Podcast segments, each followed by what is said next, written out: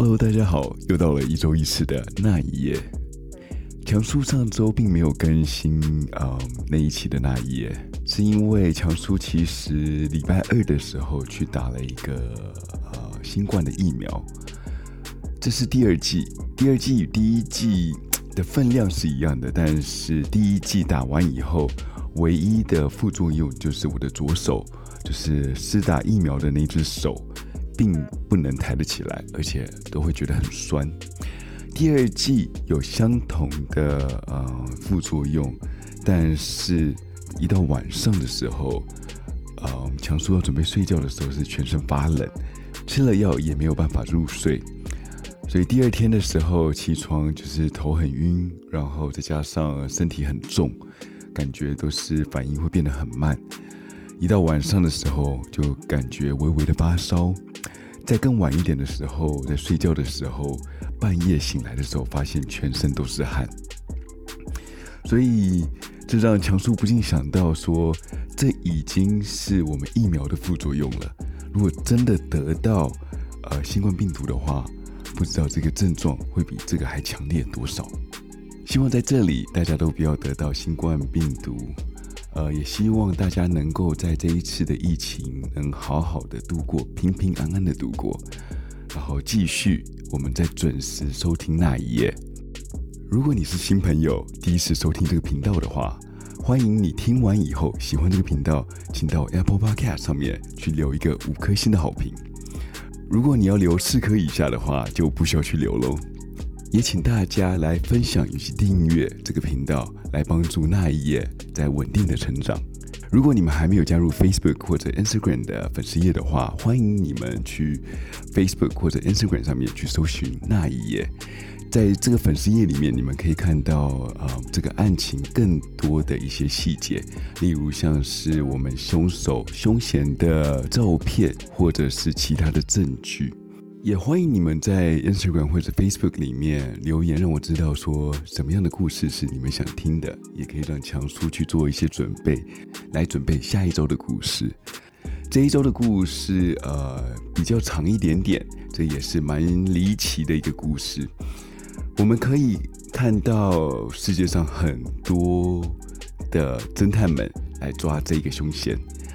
因为这个故事比较长，所以我们会分为上下两集来说明这个故事的原委。但是放心，每一集都有四十分钟。那我们就开始今天的故事吧。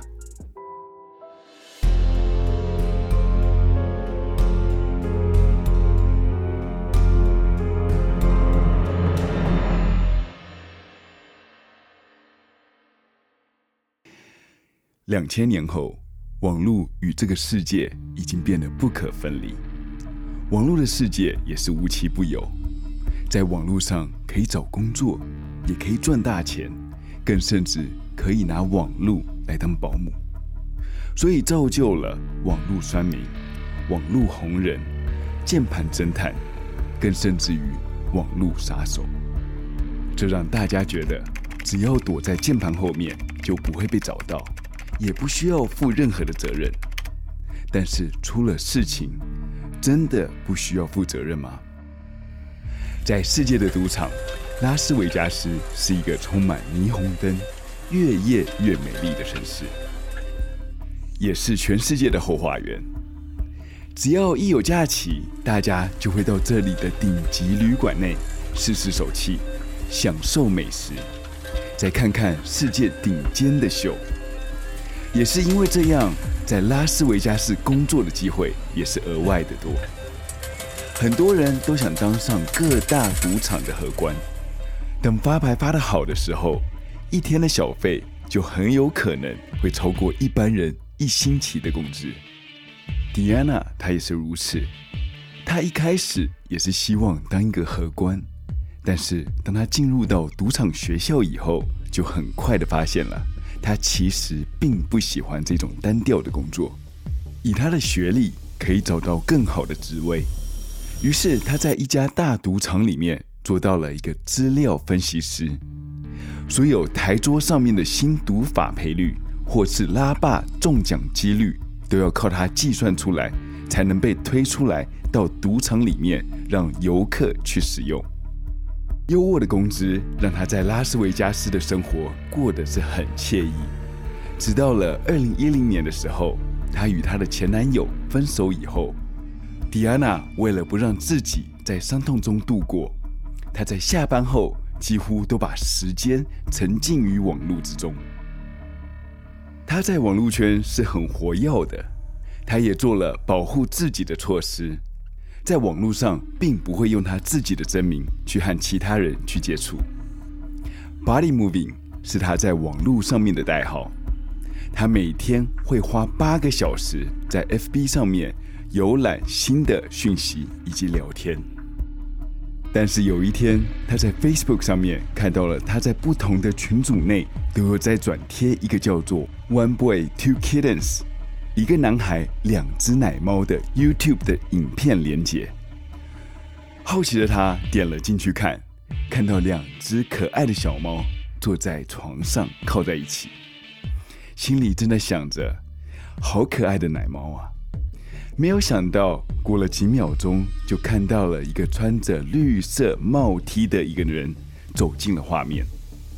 看到他背对着镜头，摸了摸两只小猫。镜头突然一转，床上有一个真空塑胶袋，他把这两只小猫给放进到袋子里面。这身穿着深绿色帽 T 的年轻人拿着一个吸尘器的软管，对上了真空袋的软管接口，开启了吸尘器。看到其中一只奶猫觉得不舒服，想要往袋子外面钻出去，没有多久。真空袋里面的空气就被吸干净了，两只小猫也因为袋子越缩越紧，它们的动作也是越来越小，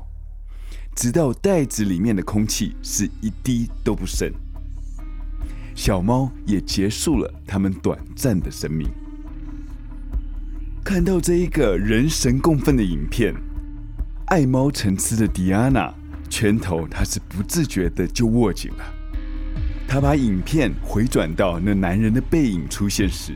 试图想要去看这可恶的人渣到底是长得什么样。他记得那时候，当摸完猫以后，有看到他突然转身，虽然看到他的侧面，但是不能完全的看清楚他的全貌，完全不知道他正面是长什么样子。而在连接的下方，都是一群网友情绪性的发言。从入门款的人渣，到抓到他让他曝尸荒野，甚至是连他祖宗都一起杀的，都大有人在。迪安娜当下看到这些留言，虽然很解气，但是她知道这些人也只会躲在荧幕后面嚷嚷着，即使他们想要报警处理，也不知道对方是哪里人，在世界的哪一个角落。即使知道了。警察不一定有方法去别国把他引渡回来。迪安娜在连接的下方看到了有人在旁边放上了另外一个 Facebook 的社团，社团的名字叫做“肉搜吸尘器杀猫凶手之伸张正义”。他立刻加入了那个社团，看到了那个社团虽然只有九十三个团员。但是这里并不像刚刚他所看到的，都是一些情绪性的字眼。这个社团是有认真的把一些影片的细节与社员发现的资讯都放在上面。在这里就有人把那个男人的一张侧脸截图给放在上面了，以及其他他之前所没有发现的一些比较微小的讯息。更有一个网友找到了那个原 PO 所使用的账号名称，这个账号名称叫做 “You Only Wish 五百”。这账号里面还有一些留言是和他其他的酸民说到了：“酸民们来咬我啊！”大笑。他还继续 PO 出了他在 YouTube 频道里面只有一推荐一支影片，就叫做 “Catch Me If You Can”。也是我上次所说的神鬼交锋，这个动作对于这些网真们来说是相当有打脸的感觉，和他们说到了你们是抓不到我的。也是因为这样子，让这一群网针们对这个那么嚣张的人下了战帖。迪安娜，她是一格一格的把整部影片里面的细节都给抓出来。他最先看到的是那床上丑陋的狼头棉被。他把这个细节放在社团里面与其他的社员分享的。他们发现这个棉被是在 eBay 上面有卖，eBay 就像台湾的呃奇摩拍卖一样。而这个唯一的卖家是在美国本土的制造商，这条棉被也只被卖出去过一次。他们试图要把这个商品卖去的国家范围给缩小，但是他们看到了这个商家是送到世界每一个角落，他们这个棉被的线索就这样断了。但是这个时候有另外一个网友。听到了这个影片里面有着小声的背景杂音，听起来像是在这个小房间里面，除了这个帽 T 男以外，还有一个人在镜头后面和他说着他们听不懂的话。刚刚好，这个社团里面有一个来自乌克兰的网友，他说到了那里面所说的话是俄语。这个发现让所有的侦探们都不禁热血了起来。终于知道了这个天杀的虐猫者，他是住在哪里。他们花了一个星期去调查他们所说的对话，却发现了他们的对话前面有听到“咔”的一声，而且好像有很微小的笑声。再次检查后，发现了这些对话其实是来自一个俄国的脱口秀其中一段的对话。他们花了一个星期在这个没有用的线索上，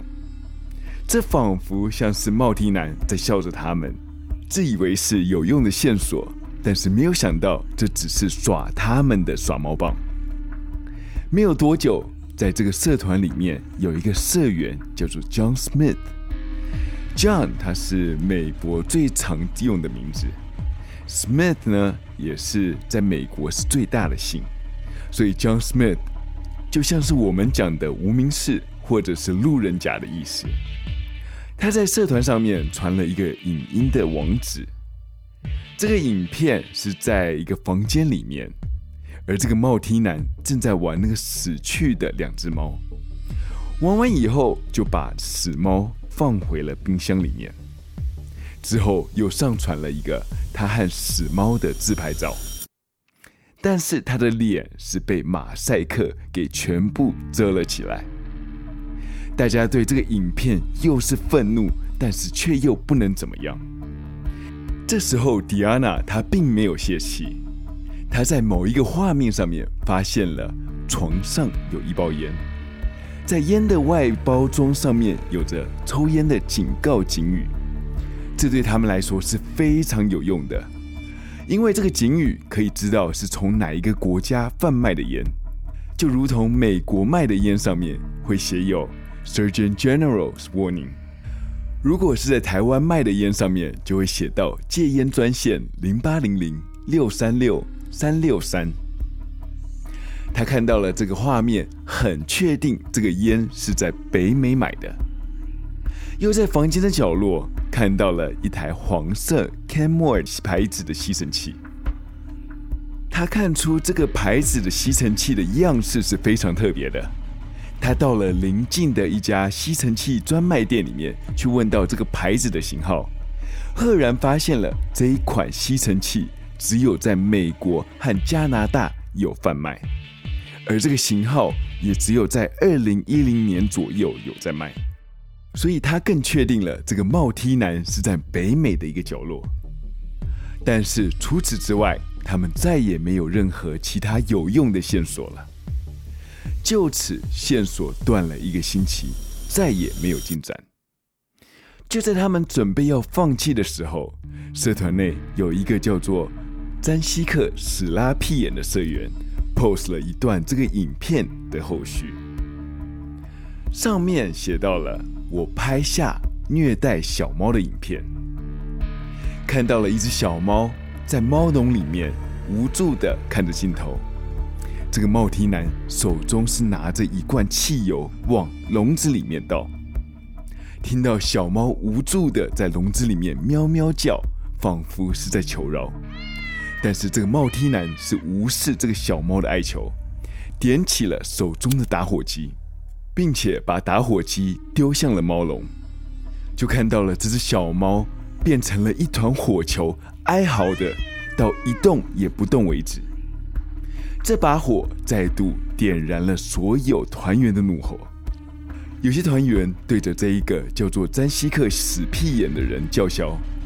在他的脸书上面不停的辱骂。但是只看到了这一个人淡淡的回道了：“是的，我杀了小猫，你们能拿我怎么样？哈哈。”无奈他们还是只能在网络上面叫嚣，并不能把这个屎很大的帽 T 男绳之于法。其他社员开始在搜索这一个叫屎很大的 Facebook，它里面的朋友，看到他很多朋友都是在一个叫做 Winhook 的城市。这个城市是位于南非的一个小镇，他们看到了里面的朋友有一张大合照的照片，照片里面有很明显的是几个男孩子们在玩着生存游戏。Jamesy 他也是其中的一个人，所有人的脸都很清楚，只有 Jamesy 他是戴着护具，看不清楚他是长什么样。这些网民们，他们是很高兴的，直接把他们所发现的这些资讯在社团里面分享着。他们觉得他们都抓到了这一个帽 T 男，但是 Diana 她心里想着，这怎么可能？这和他之前所收集到的香烟以及吸尘器的资讯有很大的落差，这里面一定有很大的问题。迪安娜，她发现了这个詹西所使用的大头照，虽然是侧面的画像，但是和他们之前所看到的帽 T 男长得是很像。于是他们下载了他这一张大头照，用网络搜寻照片引擎去反搜查这一张照片，居然发现了这张照片并不是第一次使用，而且在几个网页上面也使用过了。出现最多次的网页是一个色情的网页，在一张一张过滤之后，Diana 她发现了这一张的原图，虽然和 Facebook 上面有一点不太一样，但是很明显的是从这一张照片去做修改的。在经过几次的调查以后，确认了虽然大头照是很像，但是并不是那个帽体男。迪安娜在社团里面说明了这一切，说了这个男人并不是杀手，不需要再去追这一条线。但是恼骚的会员们，他们哪听得下去啊？坚信他们这一个住在南非的人就是那杀猫的凶手。这时候，迪安娜她已经开始和这一群人有着不同方向了。迪安娜看着这些人已经开始动用了私刑，找到了 Jamesy 这个个人的脸书，名字叫做 Edward Jordan，在他的版面上面尽情的羞辱他，说他是个杀猫的变态，不要脸的死肥宅，这些都已经算是一般的问候语了，更有一些请他自己了结生命的，或是要施行他。与他家人的话，都在他的版面上面持续浮出。但是没有多久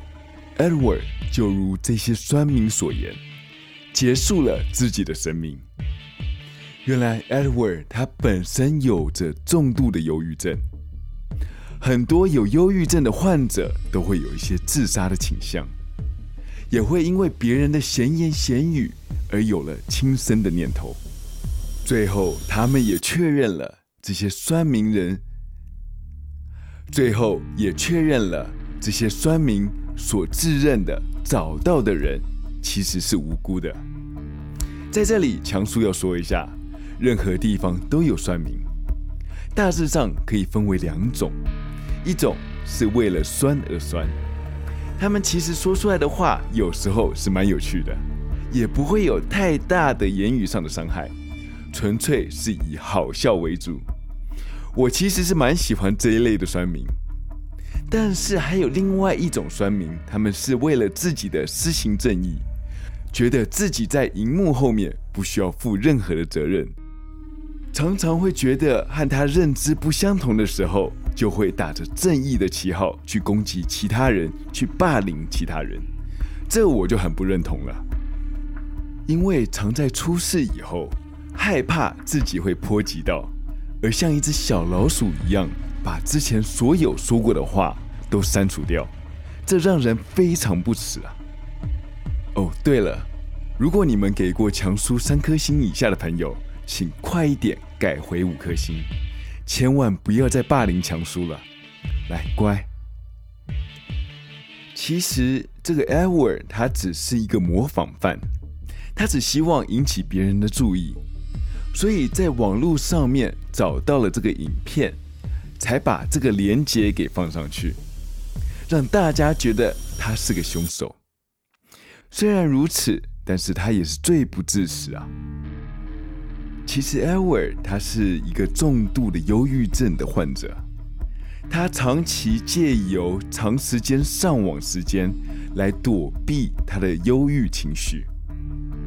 而这些酸民在对杀猫的杀手发泄不满情绪的时候，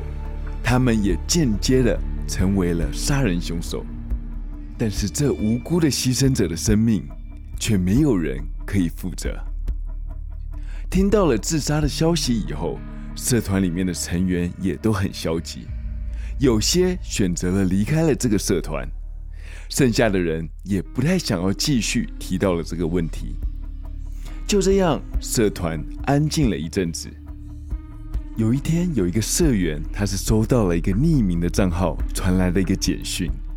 说到了你们在找的那个人，应该是叫做 Luca Magnotta。这个名字听起来就像是一个 A 片明星的艺名。迪安娜她并没有抱着很大的希望，想说这很有可能又是另一个假的消息，但是他还是上网去搜寻了这个名字。发现了这个看起来很阳光的年轻人，却是过着像是土豪一般的生活。一下是他在百慕达的快艇上，一下又是坐在蓝宝坚尼的驾驶座上，又有私人飞机的旅游照，更不用说他在世界各地名胜古迹前面的景点照了。迪安娜正在想说，这个人是何许人也？怎么网络上那么多有关他的讯息？就在这时候，他看到了一张卢卡的侧脸照，仔细一看，就觉得他和之前所看到杀猫的帽 T 男，他的头发颜色是非常相近的，以及脸部的骨架、颧骨也是很相似的。但是鉴于之前有抓错人的前车之鉴。迪安娜发现了这个讯息的时候，不知道是不是该让这个社团里面的人知道。她很怕，她把这个事情告诉他们以后，又会有一群没脑的酸民们去对她进行了私刑。万一她的推测是错误的话，很有可能又把一个年轻人的一生就这样子毁在他的手上。他为了避免重蹈覆辙，于是开了一个叫做 “Luca Intel 的一个秘密社团。他邀请了几个他在里面觉得比较信任的社员进到了新的社团以后，再分享了他们这些资料给他们。虽然他的长相跟发型吻合了之前的线索，但是世界各地旅游的生活照让他们还是不知道他住在哪里。于是他们花了大量的时间在搜寻这个叫卢卡的男人。终于，皇天不负苦心人的，让他们找到了一个在三年前他在某家加拿大经纪公司试片的影片。从他的口音听起来很像是北美的口音，讲话的方式也像是在二十几岁的年轻人，这就很符合迪安娜她所发现的线索。但是他在镜头前面自信的样子，让所有人都觉得这个多金的长相出众的年轻人，会是他们之前所看到那一个杀猫变态吗？会不会又是再一次误判呢？社团里面有另外一个会员指出了，我们不能以照片就来判断，这就是我们所要看的人。他指出了有几张照片是 PS 出来的，在某些照片里面可以看到很明显的，他的头跟身体的大小是有所差别的，脸上的光与影以及身上的光影是不对称的，更是有脸上的白平衡和身上的色温是不一样的，而且还有一些照片是做得非常粗糙的。那么，为什么网络上面出现了那么多假的照片呢？会是有人是故意炒作，引领他们寻找出错的方向吗？于是，他们对所有网络消息都是有所保留，避免这些网络的消息来影响他们之后的判断。他们也很幸运。找到了一篇在三年前来自加拿大一家小型报社《太阳日报》的报道。这篇报道是有关加拿大很著名的连环杀人魔 Ken and Barbie 杀手 Paul Bernardo 和他的太太 Karla Homolka，他们杀了三个十四岁的小女孩的报道。而 Luka Magnotta 他刚好被这个新闻给波及到。卢卡他在网络上被谣传着他跟卡拉马霍卡结婚了，导致他在工作以及生活备受影响。所以这家报社想要采访他，没有想到的是，当他走进报社的时候，记者第一眼看到他就哑口无言了。他觉得他看到了 Paul Bernardo 出现在他面前，原来这个卢卡。有着与 Paul Bernardo 一样的明星脸，他来这里的目的其实是想要澄清，他和连续杀人犯 Paul Bernardo 并不是同一个人，也没有和 c o l a m a h o k a 结婚或者是同居。他的人生只是因为长得像 Paul 才被整个打乱掉，这让他丢了工作，而且生命也受到了威胁。其实他这也算是受到网络酸民霸凌的其中一个受害者。看完这段影片以后，种种的迹象都显示了卢卡看似好像是个受害者，但是这也让迪亚娜不禁开始怀疑这些消息是否都是同一个人所放出来的，而且唯一的目标就是想要出名，而这个人很有可能。就是卢卡他本人，他做那么多，可能只是想要让自己红而已。所以迪安娜她决定了要深入追查这个卢卡。目前唯一知道的，它可能是出现在加拿大，但是加拿大那么大，该怎么找？他收集了所有他相关的照片，再把这些照片放进了图像软体里面。并且找出每一张照片的 EXIF，它的图像资讯。这个资讯会告诉你这张照片是用哪台相机拍的，什么时候拍的，甚至有 GPS 的坐标。因为照片的数量庞大，检查图片的时候，让 Diana 她是整整花了两天的时间，但是都没有任何的进展。正当他打算要放弃的时候，电脑“叮”的一声，让他眼前突然一亮，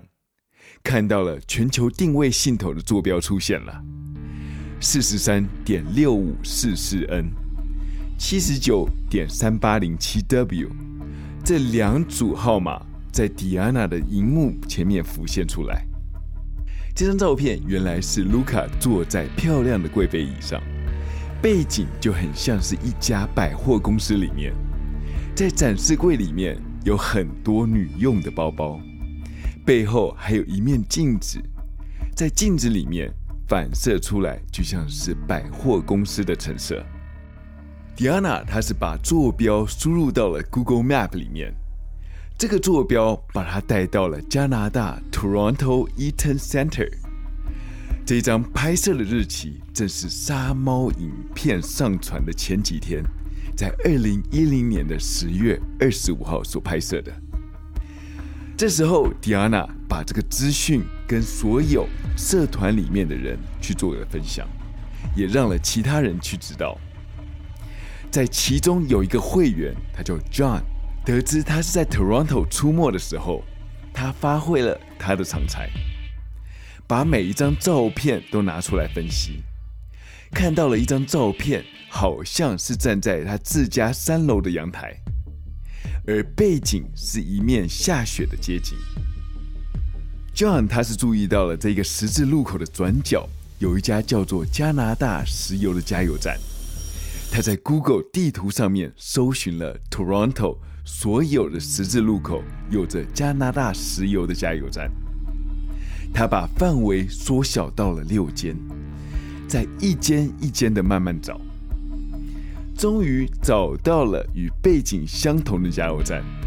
于是他立刻打了通电话给 Toronto 警局去报案。当然，一开始警方也是被弄得迷迷糊糊的，但是他花了一些时间。从把杀猫的影片以及他去试镜的影片都和警察说了一遍，Toronto 的警察才愿意上门去关心一下。警察到了现场，按了门铃，也确认了这个住址之前的确是住着一个叫做 Luca Magnotta 的一个人，但是他已经搬离了这里，去了俄罗斯。自从警察告诉了他们，卢卡已经从这个地址搬离了以后，自此之后再也没有新的线索出现了。所有人的斗志都已经慢慢的被磨光。那个帽梯男也没有再公布任何的影片或是照片了。就在这个时候，当所有人都打算要放弃这个案子的时候，突然有一个影片被丢进了这个社团。看到了浴缸里面有着半满的水，那个帽 T 男又再次的出现在镜头前面。这一次，他把一只猫用胶带给缠在棍子上面。这可怜的小奶猫用着无助的眼神看着镜头。接下来，这帽 T 男就把这只猫整个压进了水里面。就看到这一只绑的只剩下头的一只小猫。用着他最后的力气在挣扎着，不到半分钟以后，就再也没有任何的动静了。还来不及难过的团员们，又马上看到有人上传了另外一部影片。打开看后，就看到这个帽梯男在床上抚摸着小猫。接下来，他把小猫丢到了一旁角落里的一只大蟒蛇前面。这大蟒蛇用着迅雷不及掩耳的姿势。直接一口的把这小猫吞进了它那长长的肚子里。这两部影片仿佛就在挑衅所有的侦探们，顺便打脸他们，和他们说：“你们只能坐在电脑前面，什么都不能做。”很无助的看着这些小猫们坐以待毙。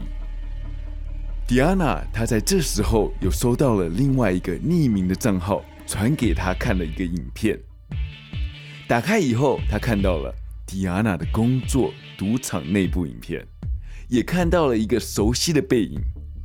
这相机就在他的背后跟着他。原来迪安娜她是被人跟踪了，而全然不知。这个人很有可能就是那个帽提男。这个影片让迪安娜她的身心灵都感受到了恐惧。他已经感觉到，他并不是在寻找这个杀猫的凶手，而是他被这个变态给狙击了。接下来几天，迪安娜她是不敢开电脑，甚至不敢去上班。沉寂了一阵子以后，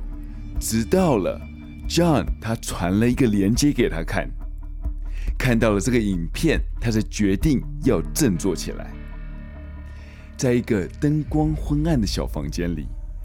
一个男人躺在床上，被用了绳子绑住了他的双手双脚，眼睛也被一块布给遮了起来。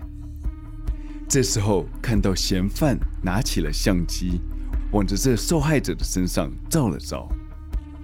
接着摸着受害者的脸，亲吻着他的脸颊。这一个时候，镜头一转，看到了嫌犯手上拿着一根冰锥，慢慢的走向到受害者，坐在他的身上，缓缓的举起了冰锥，重重的直接往他身上刺了下去，一下、两下、三下，看到了受害者是一动都不动的躺在那里。但是身上的伤口却是不停的在淌血，直到了这个受害者完全没有呼吸为止。在影片的结尾，有一只黑白相间的小狗走进了镜头里面。这八分钟的影片把迪安娜整个给打醒了。她看到了这个影片，让她从之前担心的事情，真的在现实中所发生了。一个虐猫的变态，终究转化成一个杀人凶手，而且还是放在网络上和其他人去炫耀。他知道，如果他继续这样子沉沦下去，当还有其他的受害者的时候，他会更后悔的。于是，他擦着眼泪，打起了精神，发誓一定要抓到这个变态的凶手。在他的心中。这个加害者已经有了很好的人选，他要做的事就是证明这个人就是卢卡。他听到了这个影片有着背景音乐，和他之前所拍的影片是有相同的歌曲，拍摄手法以及对待受害者的方式都是如出一辙的。现在就是要确定他是在哪里拍这个杀人影片的。他们知道卢卡他是一个很爱炫耀自己的人，他常常会拍一些影片放在网络上供大家观看。迪安娜随即就发现了一个卢卡最新拍的影片放在 YouTube 上面，这个影片是卢卡到处旅游的影片。他发现了一张他之前所没有看到的一张照片。这张照片是卢卡坐在很特别的石阶上面，背景是一棵正在发芽的树，可以从这一棵树推测，就在这一两周的时间内所拍摄的，所以很有可能找到这个地方，就可以找到那受害者的沉尸地点。迪安娜她看到了这张照片的红绿灯的样式，看起来非常的特别，不太像是 Toronto 所有的红绿灯。不知道大家有没有看过纽约的红绿灯？它的颜色是使用黄色在标示的周围，和美国其他的城市都是不一样的。Toronto 跟纽约使用的红绿灯标示的颜色是一样的，所以可以推测这是在 Toronto 之外的地方拍摄。他上网 Google 了加拿大所有的红绿灯标示，才发现了。这个样式的红绿灯只有在 Montreal 才有的。于是他把这个发现和 John 说明了，他们决定用最原始的方式，一人找一条街，直到找到为止。就这样，他们开启了 Google 地图的街景照，一条一条的找了下去，以这样地毯式的方式搜查，